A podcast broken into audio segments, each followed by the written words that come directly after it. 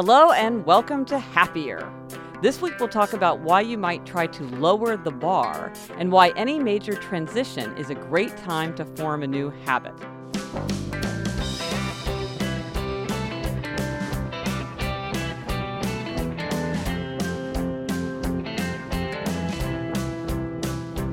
I'm Gretchen Rubin, and did you know that every week we have a list of aims for what we want to achieve in this podcast? Here it is practical, funny, research, transcendent, revealing, sisters, evergreen, loose, fun, vulnerable, differences, community. Yes, I'm Elizabeth Craft, the sister part of the equation, and we actually have those words written on a piece of paper. Yeah. So that we can look at them before we begin. And Gretchen, this week I'm going to try to be practical and funny and transcendent, and I feel sure I've got the sisters part down, so I'll do my best. Excellent. Um, oh, and listen, here's something funny that I just learned. Uh, on the cover of the Happiness Project, there's a picture of some buildings, and I just realized that those buildings are a block from the studio where we record Happier. Oh, it's destiny. Yeah, I had no idea. I just, yes, it is destiny, although I didn't know it until just recently. So that was exciting to figure out. And before we launch into our Try This at Home segment, I want to tell everyone to get excited because next week is episode 30, which means that it's a very special episode. We do a very special episode every 10 episodes. And this um, time, we're going to have a very special guest. So stay tuned. It's going to be good. I promise.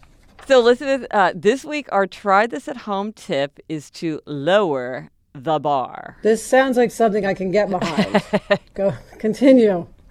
So lower the bar is just the reminder that sometimes if, if we're struggling with something, uh, maybe we just need to lower the bar. Maybe if we've set our sights too high and we need to just remind ourselves that we can aim for a less ambitious goal. You know, one of my favorite phrases is uh, don't let the perfect be the enemy of the good.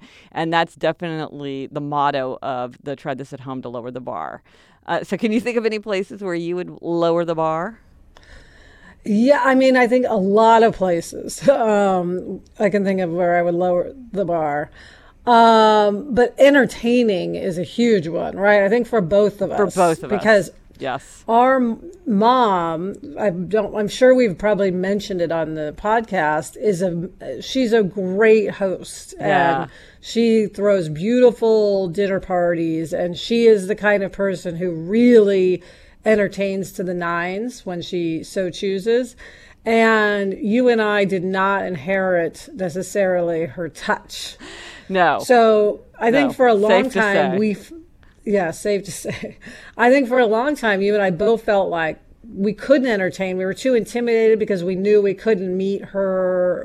Not that it's her standard for us; it's just what she does. So we know it's possible. It's like you can have this beautifully laid table, you can have this beautiful china, you can have these beautiful arrangements, you can have this amazing food. Like you can, Eh, yeah, it's just you see it and you we both appreciate it. That's the thing. It's not like we're blind to it. So we get it that this is beautiful and lovely and everybody enjoys it, but we're not capable of creating No. it. So if we ever want to have people over, we have to lower the bar. And mom even she helped you out with that, right? What did she do? Yeah. Okay. So yes, I think after after really trying to help us raise the bar, mom is now trying to help us lower the bar more graciously. So one of the things, so I have all these book groups. I'm in three children's literature book groups. Plus, I'm in a regular book group where we read, you know, grown-up books. So one of the things, and, and we all take turns making dinner. And I'm just totally frank about it to people. I'm like, if I'm if I'm hosting, you're having like takeout Chinese food basically because I am the bottom of the curve. Um, this the only way I can be part of four book groups is if I absolutely lower the bar to the bottom plate. So what mom did, and I thought this was so sweet, was she got me these super elegant Japanese paper plates. So they're really good looking um, and, and kind of special looking, but they're still paper plates. so I don't even have to load. I don't even have to load the dishwasher. Um, It's amazing. yes, yeah. Now how about you? Uh, well, I got um, in a similar vein, and I was actually with mom when I got these. They're paper placemats. Same and so you just rip them off this pad and put them around the table, and then at the end of the day, you just toss them. And I also use paper plates with those paper placemats. And I either, if I have people over, it's either Chinese or I pick up barbecue or order pizza. That's my rotation. But so here's the thing about lower the bar, and I'm sure you would agree with me. It's like in the end, like people love a beautiful party. Everybody enjoys that. But what's most important is that you do it at all, and that that's what people really appreciate is that you're just people are getting together, people are having fun, and that it's so much better to have the party the way you can do it than to hold on to some fantasy self who's going to be having all these like beautiful embellishments where you just are going to be paralyzed and do nothing. You know? Absolutely. And it's true for other things like uh, Inform Fitness, which I gave a gold star to, um, seems like forever ago now, um, which is the exercise routine you and I both do. Uh, it's a weight a weight training program. I had to realize there, like, I need to lower my bar because I need to feel when I go into this that I am not going to be so dead at the end of it that I think of every single reason not to do it. I have to still give it a lot, you know, let's say 90%, but maybe lower the bar from 100% to 90% in order just to keep doing it. Now, when I go to the gym, like to do cardio stuff, I do it very easy. And I'm like, I have to, this is the only way I'm going to go consistently, is if it's basically not very hard. Right. Um, but yeah. better to go than to not go. And the same thing with Inform. I mean, I had to switch trainers because my trainer left. And I and the guy who was going to train me um, is super hardcore. I know because he's the one that um, Jamie, my husband, works out with. And Jamie really, he wants to go to 110%. And so he really liked training with this guy. So I was scared. And I said exactly that to him. I was like, I want to do this at like 90% because if you do if you're doing it at 100%, it's hard. It's will it will knock you out and I then I might not stick to it. I want to do it in a way that I can do it. And I think for a lot of people they just you know you have this fantasy of being perfect and when you can't be perfect it's like well then why bother exactly. I mean i can i experience that sometimes with reading. Oh yeah. Perfect example. You know because i'll feel like i remember sarah was reading war and peace and i just thought oh lord i'm not up for that right now. By and the so, way uh, by know, the way war and peace is like reading the stand. It is totally like once you get into it you can't put it down but but i but i get your point. Anyway yeah. I would believe that because I felt that way about Anna Karenina, but regardless, I could not get into re- War and Peace.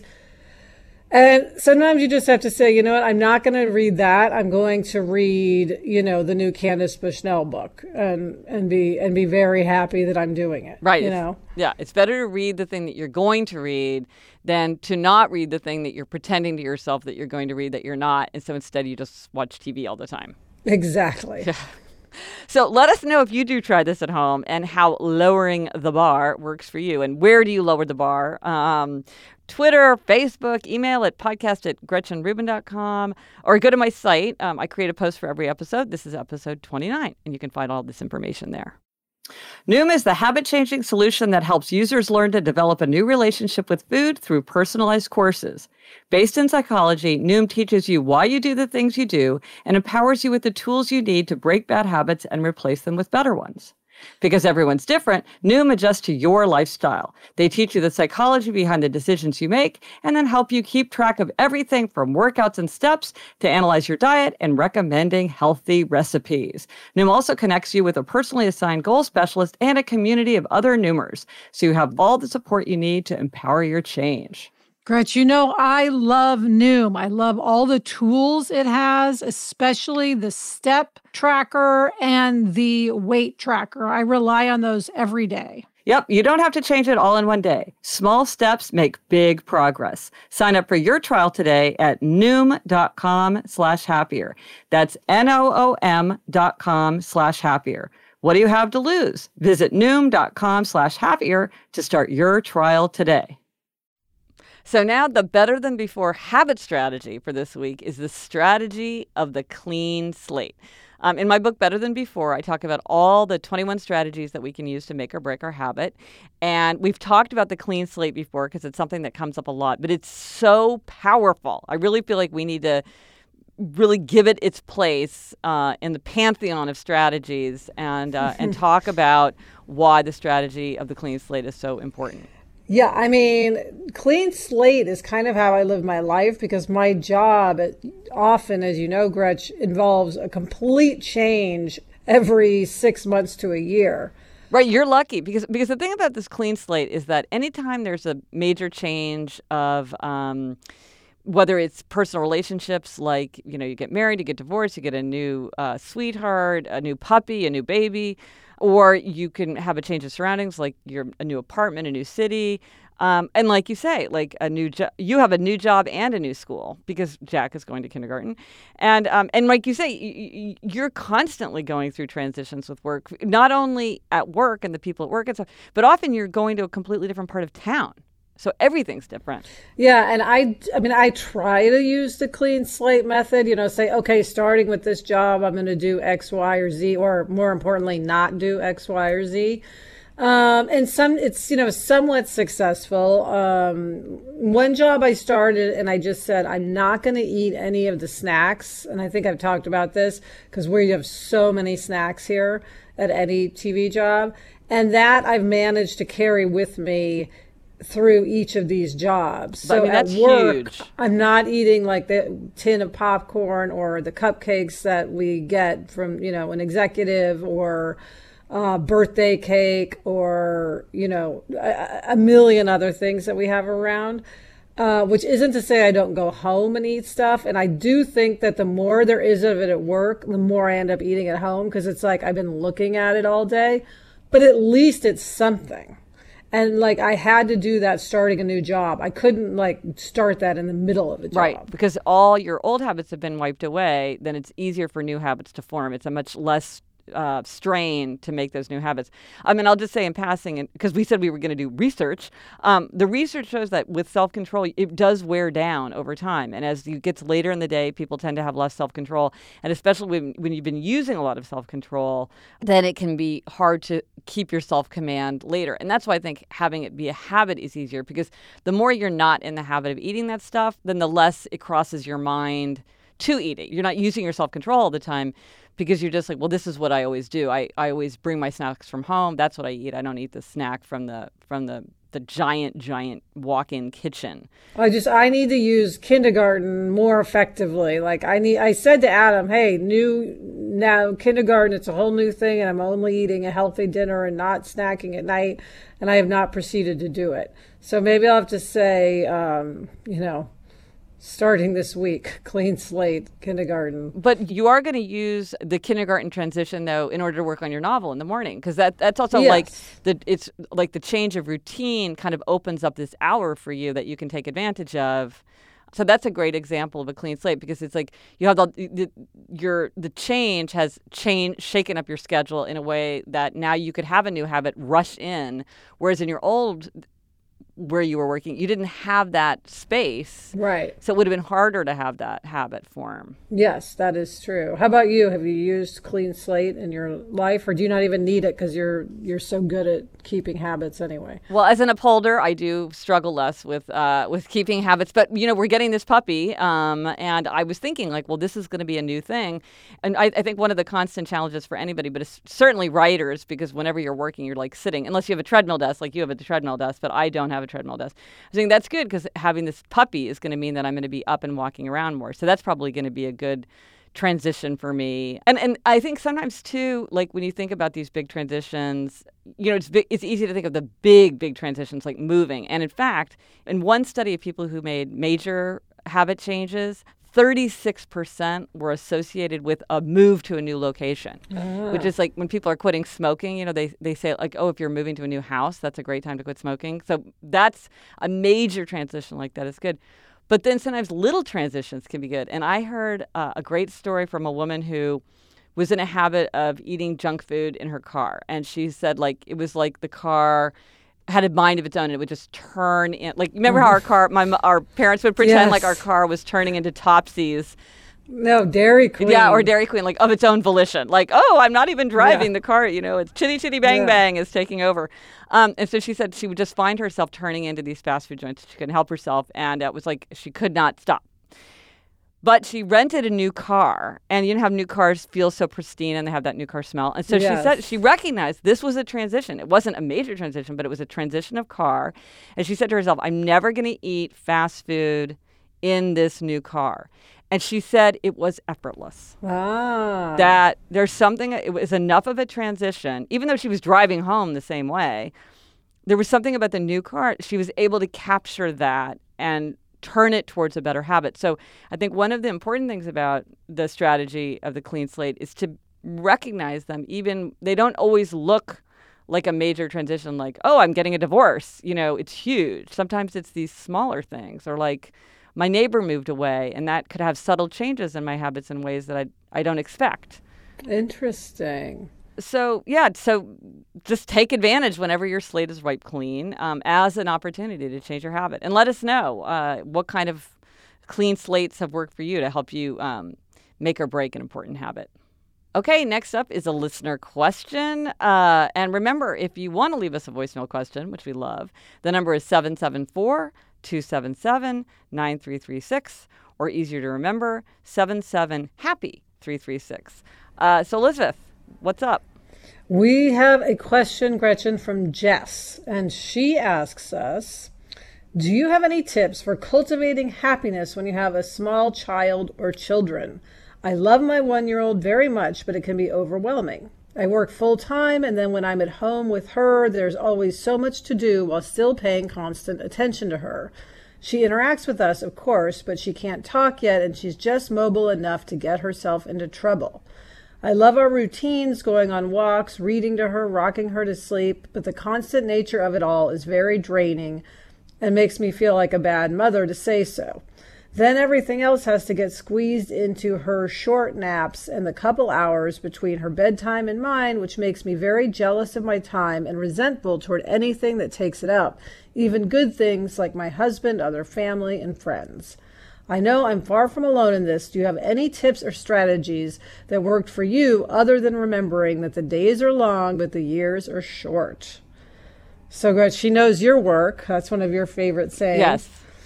Uh, and this is just a huge issue for everybody, I think, for parents generally, right? Yeah, I mean, don't you think this is one of the number one sort of um, things people with young children deal with? 100%. Yes, yes, yes. Um, and I happen to have a lot of friends who have small children right now, so it's something we talk about a lot. Um, and most of us are also working moms, so we relate to the, you know, that there's just not very many hours after work to have everything else in your life happen. I remember when both my daughters went from two naps to one nap, and you're just like, how can I possibly live my life if we're down to one nap? And then people are like, oh, but they'll pretty soon they'll give up even that nap, and you're just think, well, I can't even. I, how, is this even possible to to to manage without all those naps? I know. I remember that too. I mean, one thing that I've really decided uh, for myself is that even though I'm a working mom and I feel like, well, every second I'm not at work, I should be home with Jack, I finally realized that I need to take a night here and there to go out with friends or see a movie or do something that I'm just doing for fun uh, because it rejuvenates me and it refreshes me. And it i mean it's cliche but it makes me a better mom because i'm a happier person when i do take some time for myself Now, I think it's really important because it, it's really true. If you if you give more to yourself, you can ask more from yourself, and so then you you don't feel totally depleted. You don't feel like every other part of your life is falling into decay. You don't feel like you're so out of touch with your your family and your friends. I think it's really important. But another thing too is I think I think a lot of people are starved for solitude. And I ah. think this is something that's hard to balance with family because you do feel like, well, I should be if I'm not with my child, I should be with my friends. If I'm not with my friends, I should be with my spouse or my family or whatever. And then sometimes you just need to, you know, for some people, they really need time to be by themselves. And I feel like sometimes that's easy to get shoved to the side, but if you need that rejuvenative rejuvenating solitude, it's you, you really start to feel depleted if you don't get it. I mean, I remember talking to a woman where we were talking about sort of like what would your fantasy day be? And her fantasy day would be like, I want to go out in a kayak by myself on a lake for three mm. hours. And I was mm-hmm. like, that's not an impossible dream. Like, you could do that. And she finally realized, like, oh, you know, she had the same kind of thing. Oh, I should be using my time to keep all my connections with these people. But she realized what she really needed was just three hours once a month in a kayak by herself. And, um, and so I think you need to make space for that too, if that's something that you need. I also remember when Jack was really little, I mean, like, you know, 10 days old, mom was staying with us to help, and I was, uh, you know, just out of my mind with exhaustion yeah. and the whole, you know, new mother thing. And I'm not like a natural, uh, you know, domestic goddess. So it was all very new to me. And I, I think I was complaining, and mom she said, Look, she goes, You have to savor yeah. this time. Yeah. It is going to be gone so fast. And again, you know that intellectually, but just hearing it from mom say it, it, it, it just landed with me that, okay, if I'm sitting here at four in the morning, I just need to study his face and enjoy this moment because, you know, you're going to so soon miss the time when I, you know, you're sitting in the rocking chair at four in the morning. And so it's just this time for Jess will pass. Like her, her, her daughter will get older, and then you know she will be doing her own thing, and then Jess will, you know, miss this time. Just a side note on that, I remember something that somebody told me that made a huge impression, and I told you. Um, was that she said the one thing I regret about my children's childhood is I wish I'd had more professional pictures taken. And it's really true. If you can have like a really good picture taken with the the really young kid, like, because you feel like, oh, they're going to be this little forever, but then they're not. And then you can, and, and, and you're just like, oh my gosh, I wish I just had, you know, that spectacular photo of that really little kid. I have been really remiss in my professional photos, I must say. Uh, yeah, well, um, it's it's a splurge, but if it's if it's something that you can afford, it's definitely a delightful thing to have happen. And we can't finish this segment, Gretch, without you talking about your favorite topic sleep. Oh, right. Yeah. Oh, yeah. Oh, my gosh. Yes. One thing a lot of times parents of new children feel like, oh, well, uh, you know, they, I'll, I want to stay up later and catch up with this or that or whatever. But you absolutely positively have to get enough sleep. And um, every, most adults need at least seven hours. So do the math, figure it out, and you're going to be a lot happier if you get enough sleep. All right, Gretch, it's time for a happiness demerit, and you are up. Yes. What's your happiness demerit? Okay, so my happiness demerit is food waste. And I've been, th- for some reason, I've been thinking about this a lot lately. Uh, I read some crazy statistics about how much food is wasted every day in the United States. And uh, and we waste food, and I and, and in a couple different ways. And one is, you know, buying things from the from the store and then not using them and they go bad. You know, like the peppers get all wrinkly and gross, or uh, yes. meat goes bad, or something. And I really feel like there's something. I hate waste in general, and, and I'm an underbuyer in general, but there, there just seems something kind of wrong about food waste. I'm not one of these people who feels like people should finish everything on their plate. For some reason, that doesn't bother me as much. But like buying food, especially meat that goes bad, just feels like just feels wrong. But I was, rem- I, and I've been thinking about this a lot, and yet I was reminded by something that AJ Jacobs said in episode 25 when he, he gave us the very great try this at home tip to eat from the fridge, not the pantry, because healthy food yes. tends to go bad. And I was thinking, in a way, I don't want to get too obsessed with food waste because that kind of creates an incentive for you to eat processed food because then you're like, oh, it'll never go bad. As long as I'm eating stuff from a crinkly package, right. I don't have to worry about it because I can eat this five years from now and it'll still be perfectly good. So it, it's sort of like I want to be very conscious of it and conscientious about it but I also don't want to get so hung up on it that then I feel like I don't want to risk buying because I could feel myself moving in that direction, like that I wouldn't want to risk buying this food because, um, because I don't want it to go bad, right? Um, but here's another way that food waste comes up, and I just sort of don't know how to handle this because as you know, um, I'm a crazy low carb person. So there's a lot of food that I just don't eat.